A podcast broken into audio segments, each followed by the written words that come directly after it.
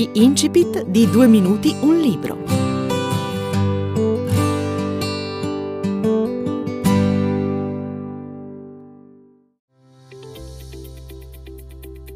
Salve, sono Marco Spinicci, ho 67 anni e vivo a Pistoia con la mia famiglia e qui lavoro come medico odontoiatra. Considero la scrittura una forma di viaggio in cui liberare i propri pensieri, sottrarli al destino dell'inconsistenza e del dissolvimento. Trasportarli sulla pagina, elaborando storie, mi aiuta a frugare attraverso le mie paure, le mie angosce e le mie gioie ed è in senso lato quindi una sorta di terapia. È un modo per esplorare anche il mondo circostante attraverso il mio mondo interiore. La narrazione e la poesia possono connettermi con le possibilità esistenti oltre ogni limite. A questo proposito penso che raccontare storie e comunicare i propri pensieri siano parte imprescindibile dell'avventura umana sulla Terra Ricreando la realtà, il cervello la inventa, anzi la racconta e questo ha una certa importanza per la nostra evoluzione. Vengo a parlare ora del mio romanzo, a ciascuno la sua prigione. La storia nasce da un fatto di cronaca nera degli anni 60, elaborato dalla mia fantasia. Si sviluppa attraverso eh, quattro punti che io posso elencare il primo è parlare del condizionamento sociale e familiare cui è sottoposta una persona che la natura ha voluto diversa fisicamente nel comportamento rispetto agli altri. Le vicende attraverso cui si dibatte Giuditta, dei personaggi principali del romanzo, sono la conseguenza di un rifiuto e di sospetto nei suoi confronti e di una sua reazione particolarmente oppositiva. In questo senso di sfida, che caratterizzerà buona parte della sua vita, Giuditta si rinchiuderà inconsciamente, pagando anche delle dure conseguenze per questo. Il secondo punto è sottolineare come eh, sia tipico dell'essere umano crearsi delle vere e proprie prigioni mentali, esasperando dei sentimenti come invidia, rancore, rabbia, frustrazione, paura, che spesso finiscono per avere il sopravvento e condizionare le giornate della nostra vita. Ci sono ferite narcisistiche risalenti all'infanzia con cui segretamente dobbiamo fare i conti per il resto dei nostri giorni. Spesso acquisiamo una falsa identità, una maschera che, illudendo di darci protezione, ci impedisce di allargare il nostro orizzonte, non mettendoci in vera sintonia con il mondo circostante. Ottavio, altro personaggio cardine del romanzo, eh, si sente da adulto in credito con la vita, non riuscendo a esprimere la sua insoddisfazione di fondo. Un coacervo di risentimento, di rabbia, lo porta a gesti di sopraffazione e al tempo stesso alla ricerca spenta e disillusa di un sostituto affettivo.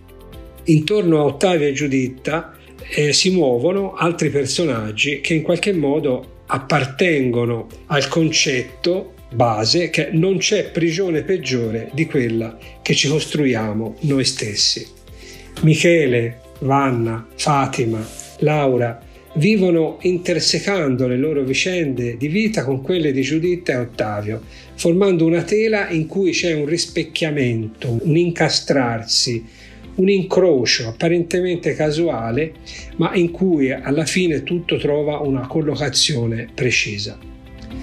Dietro un omicidio c'è sempre un investigatore e anche nel mio romanzo spetta a Egidio Pierini, carabiniere in pensione, dipanare il bandolo della matassa e ovviamente eh, spetterà alla lettura capire come dipana questa storia. Il terzo elemento che eh, volevo sottolineare è porre la questione della carcerazione e della pena come una delle questioni da sempre molto dibattute nella nostra società e, e che pone sempre il dilemma di quale sia il modo migliore per rieducare e redimere una persona che ha subito una condanna e deve scontare la pena in carcere. Quarto e ultimo punto sono quello dei falsi miti, dei condizionamenti e delle apparenze che spesso possono sviare dal sentiero che ci conduce alla verità. Il lettore poi scoprirà eh, attraverso proprio l'investigatore Egidio Pierini, attraverso le sue azioni, il suo modo di agire, cosa voglia dire eh, ricercare senza avere dei preconcetti. Per quanto riguarda gli ambienti, le ambientazioni del romanzo eh, sono molteplici. Il lettore viaggerà dai lidi di Comacchio alle Apuane, alla Versilia, Lucca, Firenze e l'Eritrea. E questo viaggiare lo porterà a scoprire lavori umili che costituiscono la storia della nostra gente, dalla pesca delle anguille all'estrazione del marmo, alla coltivazione della terra.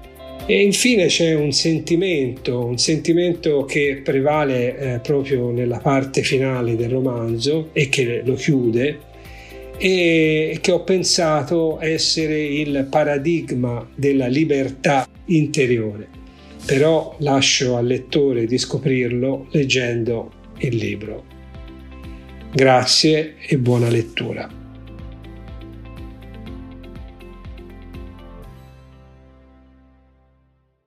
A ciascuno la sua prigione di Marco Spinicci, Porto Seguro Edizioni.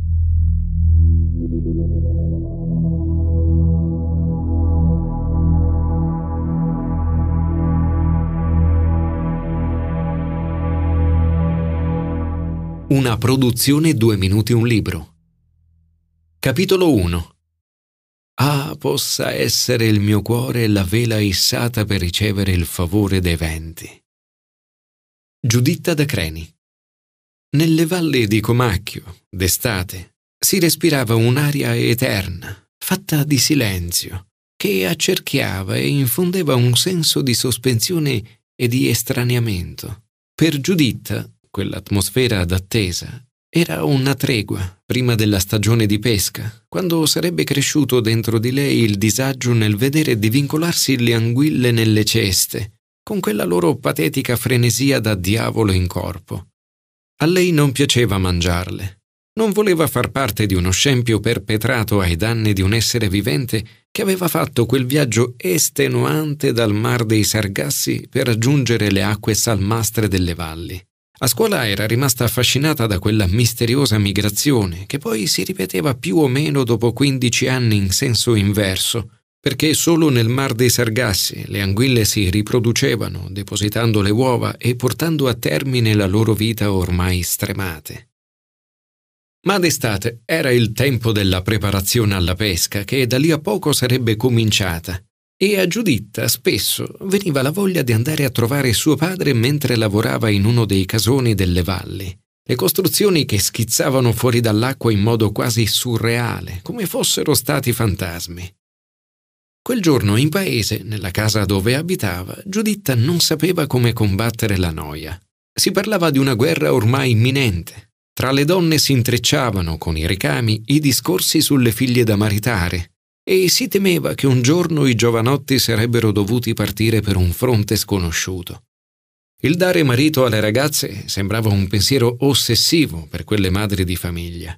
Poi iniziarono a parlare dei soldi che non bastavano delle opere idrauliche nelle valli che venivano fatte male, dei fioncinini che pescando a frodo rovinavano i lavoratori della cooperativa. Un lamentarsi uggioso che decomponeva la sua voglia di corsa e di sole, nutrita nel cuore. Sua madre, Elettra, non voleva che andasse da sola fino al casone delle valli, alla stazione di pesca e di lavoro dove il padre passava le giornate a fabbricare le bullaghe in cui sarebbero state conservate le anguille vive e i lavorieri, le trappole che le avrebbero imprigionate.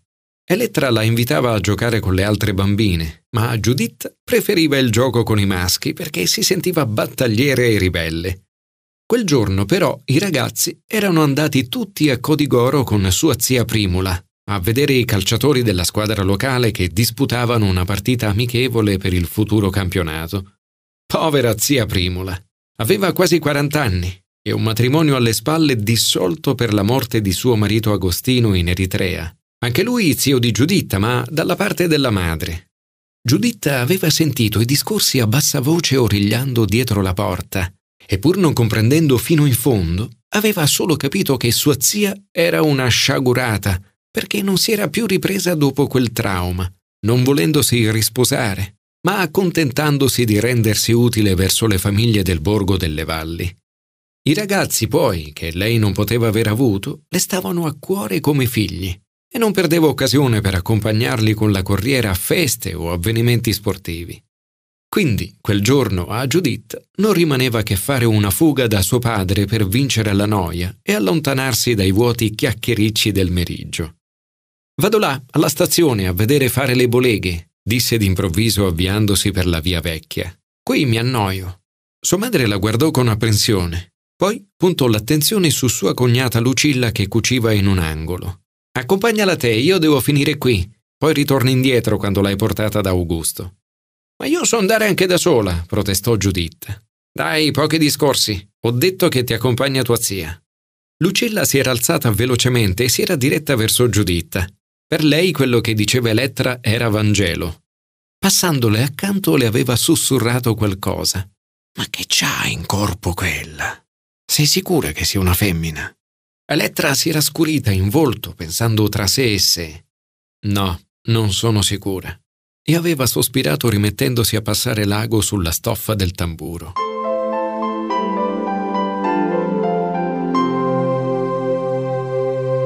Avete ascoltato un estratto di A ciascuno la sua prigione di Marco Spinicci, Porto Seguro Edizioni.